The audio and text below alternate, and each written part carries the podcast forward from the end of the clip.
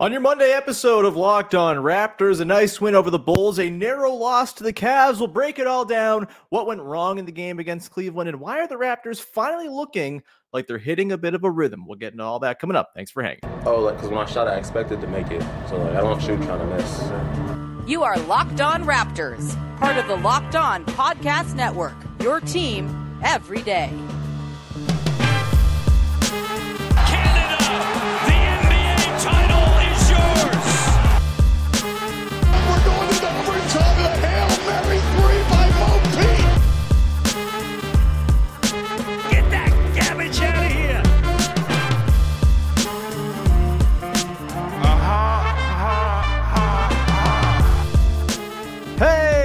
What's going on? And welcome to another episode of Locked On Raptors, part of the Locked On Podcast Network, your team every day. It is Monday, November the 27th, and I'm your host, Sean Woodley. I've been covering the Toronto Raptors now for 10 seasons on various platforms. You can find all my work over on the website that don't work so good at Woodley Sean. You can find the show on Instagram at Locked On Raptors, of course, and you can join the Locked On Raptors Discord server. The link to join is in the description of the podcast. It's free to do, and it's a great little place to come hang out among pals during Raptors games, between Raptors games. It's a, it's a great little spot. So come hang out, and we'd love to see you join our little Locked On Raptors listener family. Uh, you can also find the show for free wherever you get your podcasts over on YouTube as well. You can go subscribe and hit the little notification bell. If you hit that bell, you'll get a notification every single time the show is going live so you never miss an episode when it's fresh out the chute. So thanks in advance for doing that. And uh, let's get to it. Today's show is brought to you by Prize Picks, the easiest and most exciting way to play daily fantasy sports. Go to prizepicks.com slash locked on NBA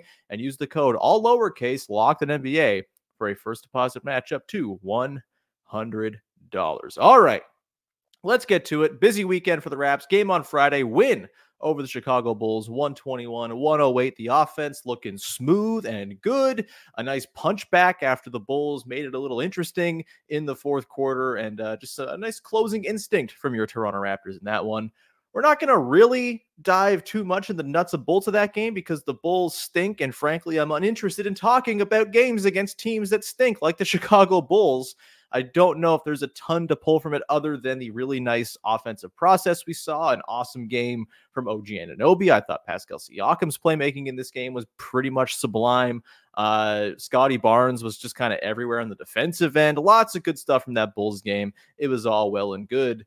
I'm far more interested in the game against the Cavs. So we're going to spend the opening block here just kind of digging into my takeaways, my observations of where that game went what wrong for the Raptors, what was fun about it. We'll get into some sort of bigger picture takeaways on the team, seemingly hitting a bit of a groove here.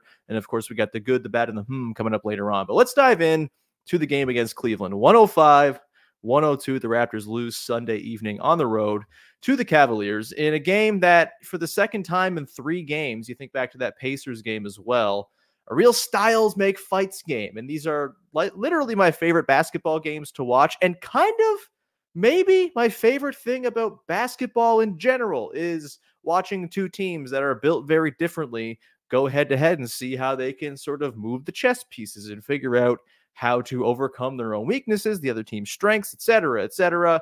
It's very cool. Styles make fights, and I am uh, very keen on what seems to be a bit of stylistic diversity kind of creeping into the NBA. Lots of different teams playing lots of different ways with weird roster builds. It's very cool. And the Raptors and Cavs basically like inverse rosters of one another. Obviously, the Raptors kind of all wing. The Cavs, uh, they go the zero wing mode, although Max Strus certainly doing a nice job for them on the wings. Really, really good in this game. Totally burned the Raptors.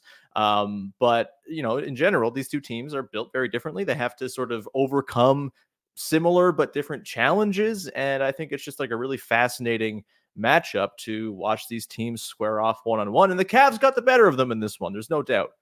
That said, I think there was a lot to like from what the Raptors did in this game. They were really, really, really good on the defensive end for the most part. We'll get into how things kind of got away from them with Darius Garland near the end. But overall, the Raptors actually held the Cavs to about an 80 offensive rating in the half court in this game.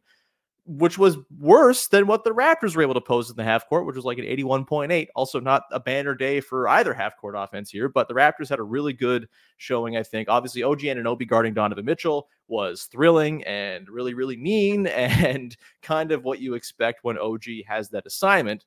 But let's get into the Darius Garland thing because I kind of think this is where the game was lost for the Raptors. And this is not to say like, oh, you got to go blame someone for the loss. Like it's Darko's fault. It's Scottie's fault. Blah blah. Like we don't got to do that every time. It's a team sport. There's a million things that happen in a game that all contribute to the outcome, and we don't have to start pointing fingers after every single regular season loss. I would like if that could be a thing that we just simply don't do anymore. But I do think it's worthwhile looking at what happened for Darius Garland in this game that caused the Raptors to kind of come unspooled in a couple spots, a couple of really key spots down the end of the stretch where Garland had a couple straight plays where he basically won the game for Cleveland. Um, I think the thing that stood out here was I did not like Scottie Barnes guarding Darius Garland in this game. I was totally fine with OG kind of shadowing Donovan Mitchell. I think that was a perfectly good utilization of OG in this game. You kind of take off one of the heads of the snake with OG just kind of out there lurking and making Donovan Mitchell's life miserable. That's cool. What I didn't love was having the main assignment on Darius Garland be Scottie Barnes. And like this is a thing we've talked about now for two seasons. Scottie Barnes is best as a defender when he's in the lower part of the defense where he can hang around the rim, make ridiculous plays, block shots, be that low man helper, roamer type who can aid in the last line of defense at the rim with his incredible ability to make up ground and swat shots and the timing and all that stuff. The instincts for him as a low man, really, really great. Even just as the traditional back, you know, backline center type, really, really good. When you ask him to start chasing dudes away from the rim, it does two things. One, it amplifies that he's just not great at sticking in front of really fast, slippery guards. And boy, oh boy, there are not many dudes more slippery than Darius Garland. The dude just like was just rolled out of an oil drum basically and is just out there kind of leaving skids behind for everybody to slip on. He's really, really bloody good. And I think that was kind of the takeaway for me in this one. It was just like a tip of the hat to Darius Garland. But I don't think the Raptors did everything they could have to kind of limit him. I think, you know, we saw Dennis Schroeder a lot guarding Max Strus, trying to fight through the screens and whatnot. Obviously, Strus is flying around off ball and is going to be running through all sorts of wickets uh, and sort of barriers for the defender to keep up with. And I didn't think Schroeder did a great job there. I understood the idea. He's like the smallest guy, easiest to kind of slide through screens and whatnot. If there was one thing I didn't love from the defense in this game, it was that they really had a hard time with screen navigation. Pascal got cut up a couple times as well here and there. Uh, you know, there was a a three, I think, from it might have been Garland, might have been Strus. I, am having a hard time remembering the exact. It was on the left, or sorry, on the right wing. I think it was in the second half. Um, I think it was Mitchell. It might have been Garland. God, these things. Why do you have to remember exact? It was Mitchell. Sorry, it was Garland. Mitchell didn't hit a three in this game, so it was Garland. Um, and you had this sort of Pascal gets hit by the screen real hard. Precious seems to think he's supposed to be dropping. It's not a switching situation. And Garland puts the three up. Precious too late to get the hand, like that type of stuff. I think that was kind of a recurring thing here. But for the most part, I think Scottie on Garland is where things kind of came undone. And we saw down the end of the stretch here where, um, you know, the two straight possessions where Garland first lobs it up for the little tap in from Jarrett Allen on the back end. Scottie can't stay in front of Garland in that possession. Garland gets downhill kind of with impunity. And Garland is really tricky to guard. He's not just someone who has a pull up three to his game. He has that full downhill energy. He can get all the way to the rim, but he also has just like a really nasty floater and a whole array of passes he can throw from that sort of middle area where, you know, he can kind of adapt to what the defense is doing to him and decide what he's going to do on the fly. The decision making is really quick and smart from him there. Um, and so on that first one, Yak steps up because Scottie gets burned on the blow by, and De- eh, Jarrett Allen just kind of hanging back there waiting for the lob pass. A great find over Yak for Dennis Darius Garland. Really good stuff, just like really good point guard play. The next time down, Scottie does a better job sticking with Garland. Doesn't all the way, but kind of stays locked on his hip at least all the way to the rim. Garland makes an incredible play, but there's not really Yak there at the rim to help with the rim protection because he's a little out of position. And I think my hunch is we'd have to I'd have to ask him exactly what was going through his head there. My hunch is he was also worried again about Allen on the backside and was trying to stay closer to Allen on the roll. And so it, it just kind of left the, the rim a little bit unprotected. Garland, obviously, great touch and finish on that one that kind of swirls around the hoop and falls in. But that to me was kind of the the weak spot because again, you kind of have Scottie being amplified in his worst spot as a guy on the perimeter. I would have liked to see Pascal Siakam there or, or, something different, maybe Dennis Schroeder. And the other thing is it just takes Scottie away from the place where he most affects the defense and has him kind of playing catch up, getting downhill. There was another play in the first half where I think Georges Niang sets a screen for Gar- Garland very up high, hits Scottie pretty hard. Garland gets uh, sort of into a situation where Yak is stuck between Garland and Jarrett Allen. Allen slips, and Scottie can't recover all the way to the rim to tag him in time, and Allen has an easy bucket. And again, you're just kind of pulling Scottie out of the place where he's going to be most successful. Pascal's been so bloody good as an on ball defender this season that I, would like to see him kind of get those looks at those guards. I think he's done a pretty admirable job. I think he's a lot quicker, kind of side to side, has a little bit more in terms of like delicate, pokey hands to kind of poke balls free than I think Scottie has in those in those situations. And so that to me was kind of the one thing. We'll talk about the free throw shooting later on. That's a whole other thing um, that makes you roll your eyes and lose your mind and all that stuff. But I thought this game you know, ultimately, you know, I know the impulse, right? Like you want to look at, oh, result bad. Someone must be to blame. And yeah, I don't think this was Scottie's best game or anything. I think it's a lot of little things, though. I think, you know, they could have used Scottie in a better spot. I think Darko, um, you know, probably should have recognized that a little bit more. Whatever. Things happen. Teams lose games. And the Cavaliers, despite being eight and eight coming into this game, way better team than that. This team should win 50 something games. This was like their fourth or fifth game totally healthy all season long or something crazy like that. And they looked very much like a healthy version of the Cavs. They were really good in this one. I thought it was a very good game. Like, honestly, the Raptors, I thought, did a lot to uh, make the Cavs uncomfortable in the half court. That the Raptors found little pockets of the game where their offense worked quite well. We'll talk about Jakob Poeltl coming up in a sec as well, too.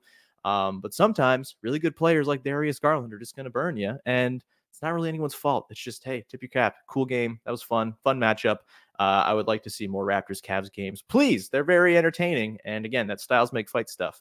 Really, really cool. And this Raptors team, the one of the joys about this Raptors team is so many of their matchups are styles make fights games because they are pretty unorthodox in the way they are built. So that's the takeaway from the Cavs game. It was a fun one. I enjoyed it, but we'll uh, get into sort of bigger picture takeaways from the weekend in just one second here. Before we do that, however, got to tell you about our good friends over at Prize Picks who are the single best place in the world to go and play daily fantasy sports. It's super easy. All you got to do is pick two to six players on your entry, and whether they will get more or less than their prize picks projection in a given stat, whether it's points, rebounds, assists. You can go across sport as well, receptions, yards, all of that stuff is available for you with basketball season here. You can now pick combo projections on prize picks across football and basketball from the Specials League, a league created specifically for combo projections that includes two or more players from different sports or leagues. So you can have LeBron James three pointers made and Travis Kelce receptions on the same entry. It's a wonderful thing. You want to play alongside some of Prize Picks' favorite players like rapper Meek Mill and comedian Andrew Schulz? You can do that now by going to Community Plays under the promos tab of the app to view entries from some of the biggest names in the Prize Picks community each week as well. Go check them out. It's super fun site. Go to prizepicks.com slash locked in NBA. Use the code locked in NBA for a first deposit match up to $100. That's prizepicks.com slash locked in NBA for a first deposit match up to a one $100 over at Prize Picks, daily fantasy sports made easy. All right, we continue on here with your first listen of the day. Thanks so much for tuning in. Thanks for making us uh, an everyday part of your routine. Uh, don't miss an episode. Be an everydayer. It's cool. Everyone likes it. Um, also, heads up tomorrow on the show. Vivek Jacob will be along. We're going to talk 905. Uh, not a banner start to the Raptors 905 season.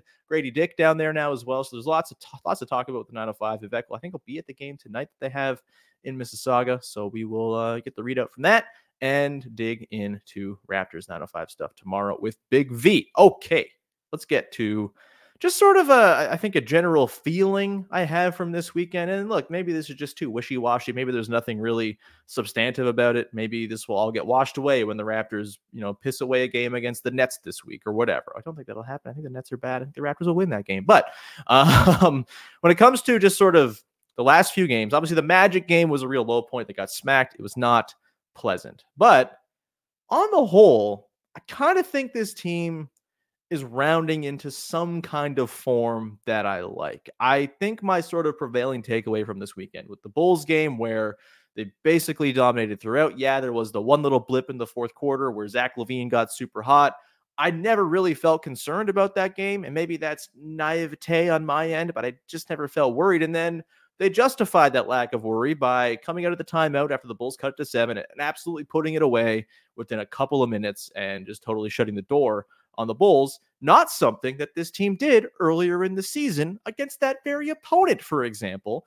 Um, and I kind of think we're seeing the Raptors establish a bit more of an identity, uh, kind of know what works for them and what doesn't. They're finding ways of sort of weaponizing players within their team. And I think they're kind of finding some lineups too that are going to start to become a little bit more in terms like just like stable pieces of the rotation going forward. And I think that's good. Like I, I think we're seeing things kind of round into form here. And again, do I think this is some team that's going to go win 50 games? No, but I do think this team's got some juice. The degree to which that juice exists Still figuring that out, but I think they're more than just a 500 team. And I know they're like exactly the sort of profile of a 500 team. They oscillate between very positive, very minimally positive and minimally negative on the net rating. They're around 500 all the time. They seem like they're either one game under or at 500 basically all season long. I get it. They feel like a 500 ass team, but they've had a really challenging schedule and they are working in some new stuff. They are getting used to new realities for Scottie Barnes and uh, you know where Pascal Siakam's going to fit in. They've missed OG Anunoby for a handful of games. I think on the whole, I'm feeling pretty good about the direction of things, and I feel like I said, you know, I, I think they are finding some kind of identity, and I think that identity is really starting to become. This is a team that's going to live at the rim, and they're doing it pretty successfully. I think this team has struggled with getting rim pressure in the past. And I think even at the start of this year, they struggled with it just because, you know, teams weren't worried about shooting. They're not worried about, uh, you know, the threat of the gravity of anybody on the floor, really, outside of one or two guys at a given time. And so that allows them to just kind of pack the paint, make it really difficult to navigate towards the rim. I think we're seeing a a lot of guys are shooting kind of above their heads or just like having you know kind of coming back to where they typically are Gary Trent Jr. stabilized a little bit, that type of thing. We're seeing a lot, you know, Dennis Schroeder obviously has been incredible on the catch and shoot stuff, not so good on the pull up stuff, but the catch and shoot stuff's been real. Scottie obviously stepping into a new world as a league average or better three point shooter. We'll see how long that lasts, but it looks good. Signs are promising. The form looks great. All of that. And I think we're starting to see that loosen things up just like a little bit. It's not fully loosened. This is like day six of a cold where you're finally starting to see, okay, I can kind of breathe. My cough is loose. It's not all tight and, and nasty. Like I can kind of like I'm getting some stuff out here. I'm starting to be able to breathe again. My sinuses, you know, it's not fully cleared, but the congestion's kind of getting a little bit more manageable. I kind of feel like that's the place this Raptors offense is in. And because there's a little bit of shooting, and I think guys kind of discovering their best spots to fit in, I think we're seeing this team able to kind of create stuff going to the rim a little bit more effectively. So far this year, per clean the glass after last night's game, the Raptors are 11th in the league in rim frequency and seventh in rim accuracy, buoyed largely by Jakob Poeltl, who's shooting almost 90% at the rim this season inside three feet. It's nuts. Uh, I have yet to see the updated. I'm looking at they haven't for some reason updated his basketball reference page after last night's game just yet. I'm recording this around noon on Monday, still not updated, but he went into the game against the Cavaliers shooting 86% at the rim and he missed exactly one shot in the game against the Cavaliers and was carving them up at the rim, which is great, especially against a team like the Cavaliers who murder you at the rim. That's like their whole thing is they stop teams from scoring at the rim. Jakob was able to kind of buoy their at rim offense last night, even if some other guys didn't have banner nights there between Scottie, you know, Pascal, Dennis, etc. You know, Yak, I think kind of bailed them out there a little bit, but I think we're in general seeing they're able to get to the rim quite a bit. Like Dennis Schroeder can get downhill and get to the rim kind of when he wants to, as a bit of like a, a possession bailout mechanism. Uh, we know OG is being put in a lot of spots to get to the rim because he's working on cuts or he's, uh, you know, obviously in transition a ton. He's throwing it down, so that buoys those numbers a little bit. But you know, they're they're just they're finding ways within their motion offense, within the stuff they're running to get stuff towards the rim. And Jakob Poeltl obviously has been an incredible sort of release valve. Even when you get into the thickets and there's all sorts of arms and bodies you have a guy like Yak who can kind of come in above the fray, catch those passes, and finish. And he's like an outlet who offers a little bit of space even in close quarters. That's huge. And like I said, they're 11th in rim accuracy, seventh in rim frequency. Sorry, flip that around. 11th in frequency, seventh in accuracy. That's been going up. It's up from 18th and 16th last year, respectively, as well. And so, and like they had no rim pressure at all last season, basically until the Poeltl trade, where it kind of opened things up. Um, you know, that trade last year was their big shot of Robitussin uh, versus this year. I think it's just kind of a slow getting better, not medicinally helped. It's just kind of, you know, over time and with reps and with more familiarity, they're kind of figuring out where this offense is going to get its bread buttered. And I think it's been nice to see. And look, teams will adjust to that. Teams are going to collapse, all that stuff. Um, but overall, I think there's a little bit more flow to the offense. And we've seen it, right? Like the the numbers obviously not great against Cleveland on the half court, but they've been on a general sort of positive uptick over the last little while, even dating back to like that Boston game on the Friday, uh, yeah, of the of the in-season tournament where they lost, but there was some nice stuff there. And I think we're seeing a little bit of a, a slow build of what this offense is capable of. It's nice. Jakob Poeltl is carving it up where he's finding his spots, right? They're not only finding him around the rim as sort of an outlet uh, when, when things collapse, but also he's been really diamond dudes up from the elbows.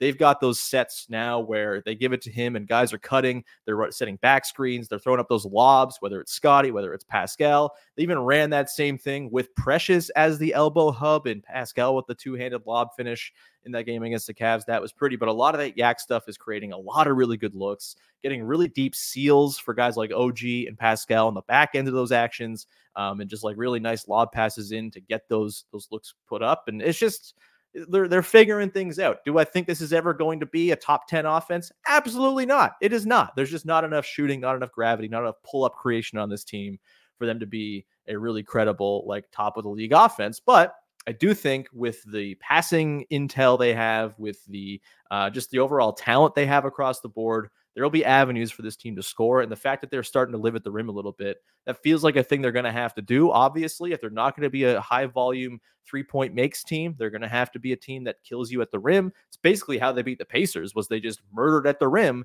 and were able to outweigh the math of not having the same three point potency that the Pacers have. And so uh, that's been a really, really positive sign in the last week, week or two here, I think, for the Raptors. And I think that's kind of why I'm feeling pretty good about how they're coalescing because I do think the defense is going to hold up kind of no matter what. Yes, there will be games where it doesn't work. Yes, there will be possessions where Darius Garland get loose, gets loose, but for the most part, a very good defense overall for the Raptors as well.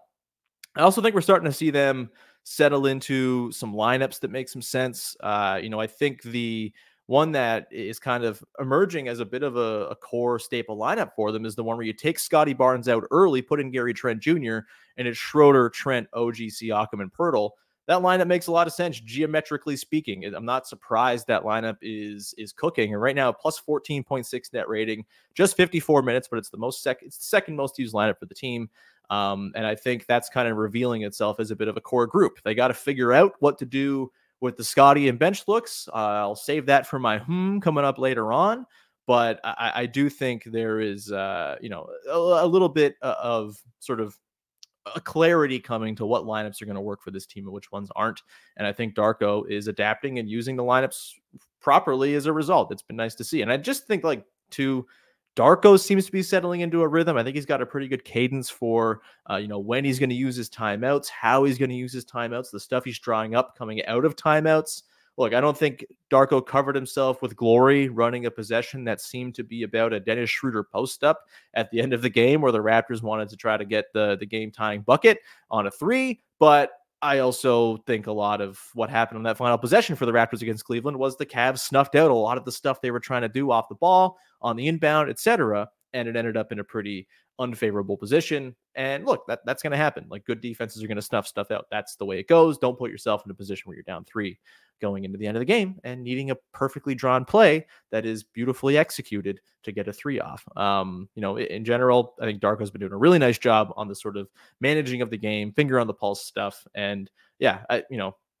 again, do I see this team going to win 50 games? No. Do I see this team maybe kind of competing for the sixth seed? I kind of do. I really do. I, I'm not like blown away by the Hawks or the the Cavs, frankly, right now aren't looking amazing. I'm not blown away by a, a, lot of these teams in the Eastern Conference. Even the Knicks, like a couple games coming up against the Knicks, that'll be big.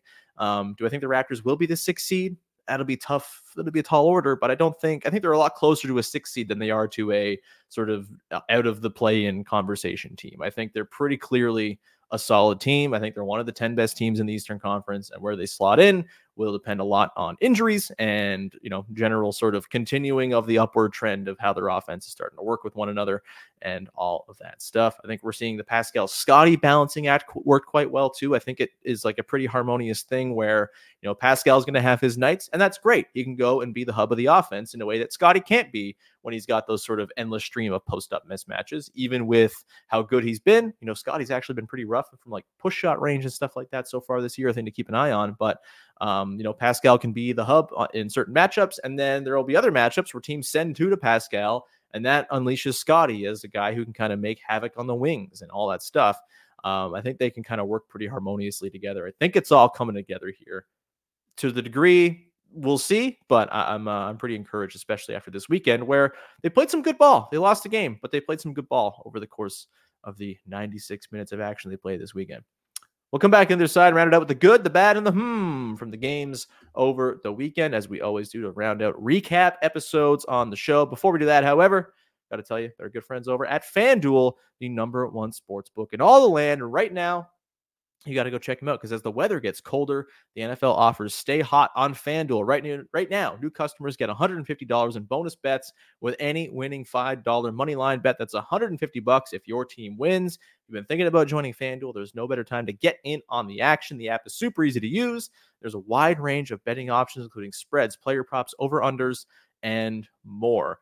Raptors Nets on Tuesday in season tournament. Apparently, the Toronto Raptors still care about their point differential. DeMar DeRozan doesn't like it, um, but maybe we see this become a close game where the teams are fighting for point differential in the consolation round of the in season tournament. We'll see. Uh, I think Brooklyn still has a chance of actually advancing as well. So I don't know. I, I would say like take the under on the spread or something like that. Like uh, pick a close game as these teams will probably try to like bolster their point differentials or whatever. I don't know. That's just like a, a rogue piece of piece of advice or suggestion, but that, that game is going on as well as a bazillion other games in sports over on FanDuel for you to go and check out.